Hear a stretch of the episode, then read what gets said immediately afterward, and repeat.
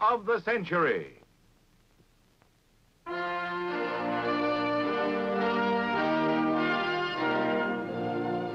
On March 4th, 1929, Herbert Hoover left his private mansion to become the 31st President of the United States. Mrs. Hoover smiled happily as she prepared to become the First Lady of the land. At the White House, President Coolidge, the man who did not choose to run, performed his last official duty.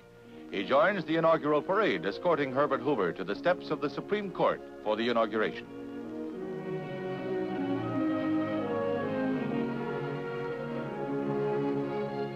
The First Ladies were happily setting the fashion of the day.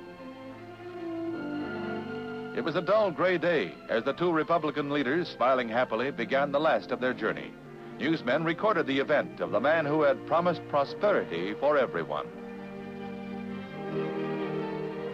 Troops of cavalry in full dress headed the parade, adding pomp and ceremony to the occasion. Thousands lined the avenue to view the man they had selected by popular vote. This was a Horatio Alger story, the story of an orphan from a small town who had worked his way to the presidency.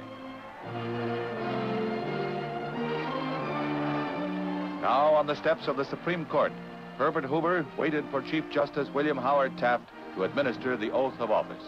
Spectators strained to hear the words, for only 30 times in 150 years of American history have they ever been spoken. Herbert Hoover, now President of the United States, stood before the people. His platform had been prosperity for everyone.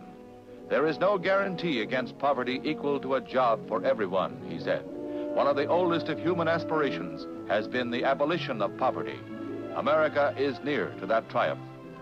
With the election of Herbert Hoover, the country had a new slogan, four more years of prosperity.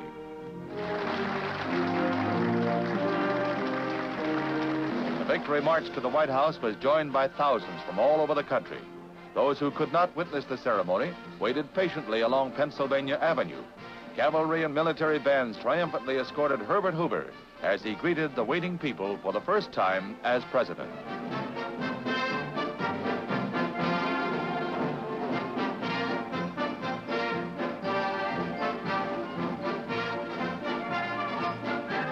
Even the rain failed to mar the occasion as gaily colored umbrellas marched up the avenue to the strains of marching music.